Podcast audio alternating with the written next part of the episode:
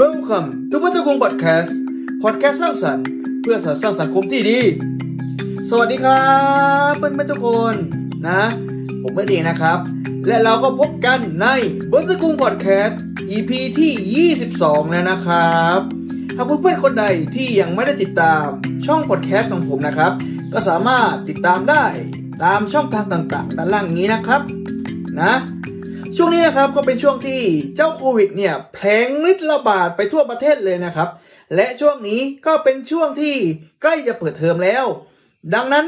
เรื่องของการเรียนออนไลน์เนี่ยจึงกลับมาเป็นประเด็นประเด็นหนึ่งที่เราก็ควรจะให้ความสำคัญและก็ให้ความสนใจที่จะมาพูดในพอดแคสต์ EP นี้นะครับ หากเพื่อนๆพร้อมกันแล้ว ก็สามารถฟังพอดแคสต์ของผมได้เลยนะครับ เพื่อนๆครับ เพื่อนๆเคยมีประสบการณ์ในการเรียนออนไลน์ หรือไม่อย่างไร มีประสบการณ์ที่เกี่ยวข้องประสบการณ์ดีไม่ดียังไงเนี่ยอ่าก็เราสามารถแบ่งปันได้ตามคอมเมนต์ด้านใต้นี้นะครับสำหรับผมนะครับ ผมเองก็เคยผ่านประสบการณ์ในการเรียนออนไลน์มา ในช่วงของมกราปีที่แล้วนะครับ ซึ่งตอนนั้นนะครับ ผมเองก็จะกำลังจะเรียนจบอยู่แล้วกำลังอยู่ในช่วงของปี4เทอม2และก็อยู่ดีๆ เจ้าโควิด ก็ลงมาทำให้เราเนี่ยจะต้องกลับบ้าน และก็เรียนออนไลน์ ซึ่งการเรียนออนไลน์เนี่ยก็เป็นการเรียนที่สะดวกสบาย ไม่ต้องเดินทางไปไหน แถมเราเองก็สามารถอยู่กับบ้าน ไม่ต้องเสี่ยงกับโควิดอีกฟังฟังดูแล้ว มันก็น่าจะเป็นข้อดีใช่ไหมครับ ซึ่งสำหรับผมนะครับ การเรียนออนไลน์เนี่ย มันก็ไม่ใช่มีแค่ข้อดีนะ ข้อเสียมันก็เยอะพอสมควรเหมือนกันนะ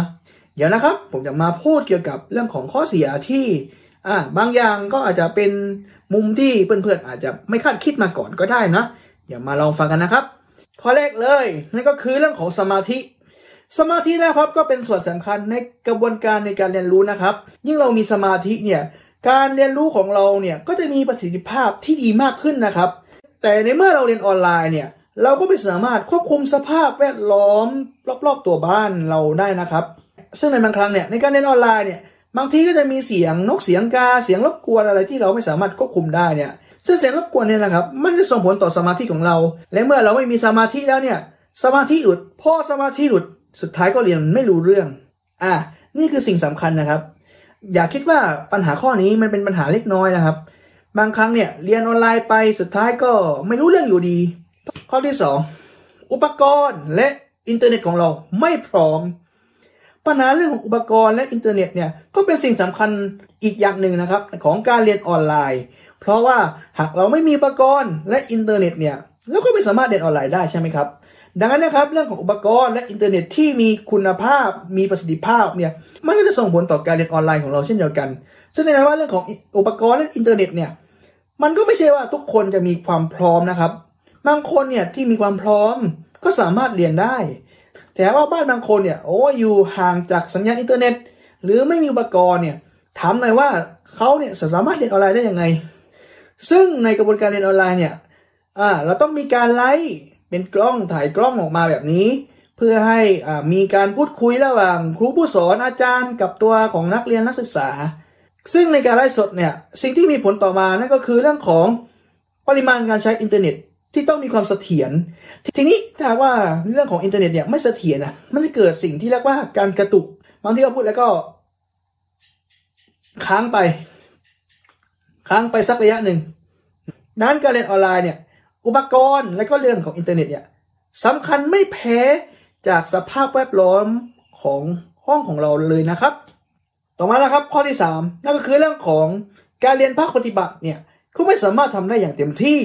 การเรียนภาคปฏิบัติเนี่ย ก็ถือว่าเป็นการเรียนที่มีความสำคัญมาก ๆ เลยนะครับสำหรับการเรียนโดยเฉพาะของมหาวิทยาลัย เพราะเป็นการฝึกเรื่องของทักษะความเชี่ยวชาญ เฉพาะด้านที่เราเรียนมานะครับสำหรับผมนะครับที่เรียนคณะวิทย์ภาคชีววิทยามาเนี่ยเรื่องของการใช้งานห้องแลบห้องปฏิบัติการเนี่ยก็ถือว่าเป็นส่วนหนึ่งของการเรียนการสอน ซึ่งถือว่าเป็นหัวใจสำคัญ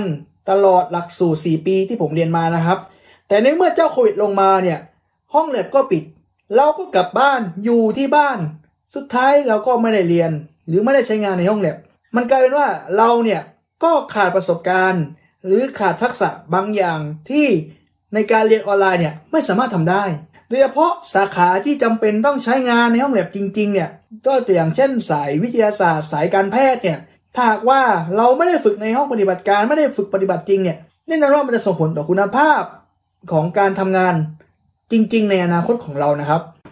ถึงแม้ว่าในบางงานบางชิ้นเนี่ย อะมันก็สามารถกลับมาทำที่บ้านได้ ซึ่งในว่าที่บ้านของเราเนี่ย มันก็ไม่มีอุปกรณ์ ไม่มีเครื่องมือที่พร้อมที่สำหรับการเรียนภาคปฏิบัติที่บ้านได้นะบ้านเราก็ไม่มีเครื่องมือวิทยาศาสตร์ บ้านเราก็ไม่มีสารบ้านเราก็ไม่มีตัวอย่างในการทดลอง หรือวิชาที่จะเป็นต้องใช้สถานที่ในการเรียน ก็อย่างเช่นเรื่องของวิชาจำพวกกีฬา ซึ่งในการเรียนออนไลน์เนี่ย มันก็สามารถสอนได้แค่ภาคทฤษฎีเท่านั้น บางทีเรื่องของภาคปฏิบัติเนี่ยมันเป็นไปได้ยาก บางพื้นที่ก็ไม่มีสระว่ายน้ำบางพื้นที่ก็ไม่มีสนามเทนนิสบางพื้นที่ก็ไม่มีสนามฟุตบอล และจะเรียนกีฬาอย่างมีประสิทธิภาพได้ยังไงอ่าดังนั้นนะครับเรื่องของการออนไลน์เนี่ยจึงไม่สามารถตอบโจทย์ในเรื่องของภาคปฏิบัติในการเรียนได้นะครับ อย่างที่สี่นั่นคือเรื่องของครูหรืออาจารย์เนี่ยจะสั่งงานมากกว่าปกติเพื่อนๆเคยสังเกตไหมครับว่าในในการเรียนออนไลน์เนี่ยครูหรืออาจารย์เนี่ย เขาจะสั่งงานมากกว่าปกติ และยิ่งหลาย ๆ วิชาเนี่ย โอ้ยทำงานแทบไม่ทันเลยทีเดียว ที่เป็นแบบนี้เนี่ยก็เพราะว่าคุณครูหรืออาจารย์เนี่ยต้องการจ่ายงานให้นักเรียนนักศึกษาเนี่ยให้มากที่สุด เพื่อให้นักเรียนนักศึกษาเนี่ยมีความรู้ให้มากที่สุด แต่ทีนี้เมื่อจะจ่ายงานเนี่ย โอ้ยมันก็แจกจ่ายงานกันลุมมาทีเดียวเลย หลาย ๆ วิชาเนี่ยงานล้นมือทำไม่ทัน ทีนี้เมื่องานล้นมือทำไม่ทันเนี่ย มันก็จะส่งผลต่อคุณภาพของการเรียนการสอนเนี่ยลดที่ลดลง และที่ได้กว่านั้นคือ นักเรียนก็ไม่เข้าใจ พอไม่เข้าใจก็จบเอ็นเกมข้อที่ห้านะครับ ซึ่งอาจจะเกิดขึ้นกับในเด็กเล็ก นั่นก็คือเรื่องของผู้ดูแลไม่มีเวลา ในช่วงวัยเด็กนะครับเดี๋ยวเพราะช่วงของอนุบาลและประถมเนี่ยเรื่องของสมาธิเนี่ยก็จะมีปัญหา บางทีก็จะมีเรื่องของสมาธิสั้น ไม่สามารถติดจ่อ กับจุดใดจุดหนึ่งได้นานเกินไป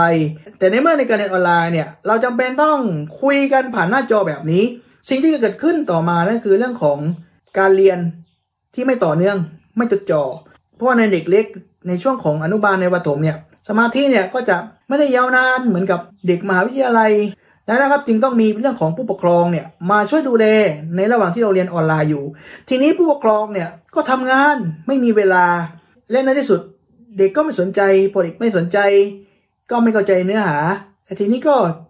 จบเอ็นเกมเหมือนกัน ซึ่งถ้าข้อเนี่ยนะครับ ก็ถือว่าเป็นสิ่งที่เราก็พบกันเห็นบ่อยๆ ในกระบวนการในการเรียนออนไลน์นะครับ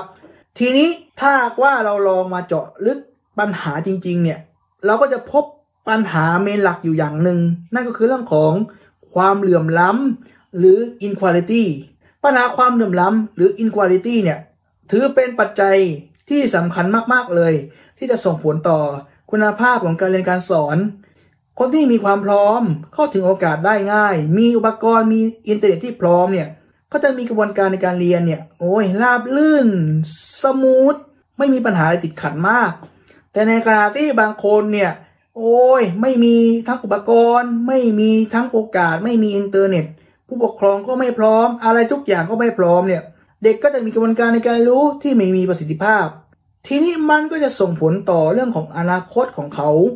ที่จะกลายเป็นผู้ใหญ่ที่มีคุณภาพได้ในอนาคตนะดังนั้นครับเรื่องของความเหลื่อมล้ำกับกระบวนการในการเรียนออนไลน์ในปัจจุบันเนี่ยก็ควรจะเป็นปัญหาที่เราควรต้องตระหนักแล้วนะครับ เพราะว่านี่คือปีที่สองแล้ว ที่เราเรียนออนไลน์มา เรามีประสบการณ์จากปีที่แล้ว คนที่พร้อมกับคนที่ไม่พร้อมเนี่ย ตอนนี้คือทำยังไงก็ได้ที่ทำให้ช่องว่างเหล่านี้ลดลงให้มันมากที่สุด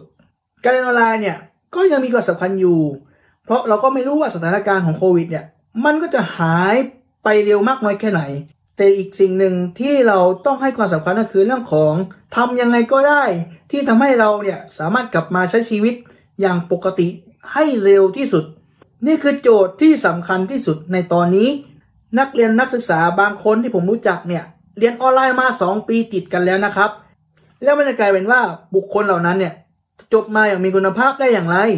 เพราะในเมื่อเขาไม่ได้เข้าปฏิบัติการ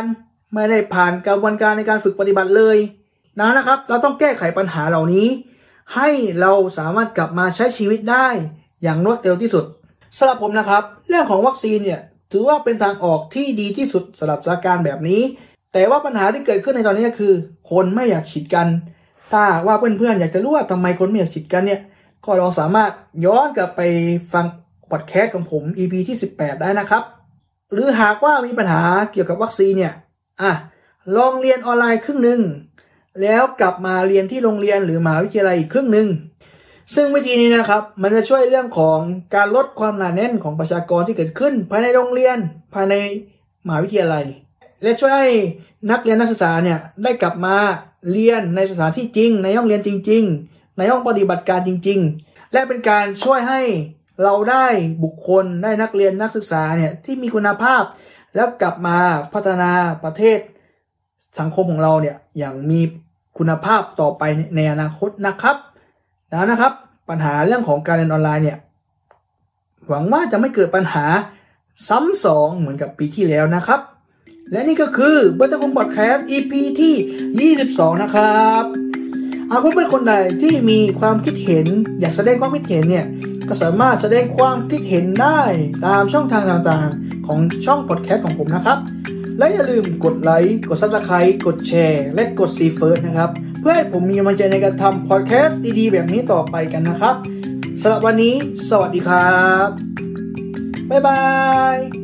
Thank you for listening. See you next time.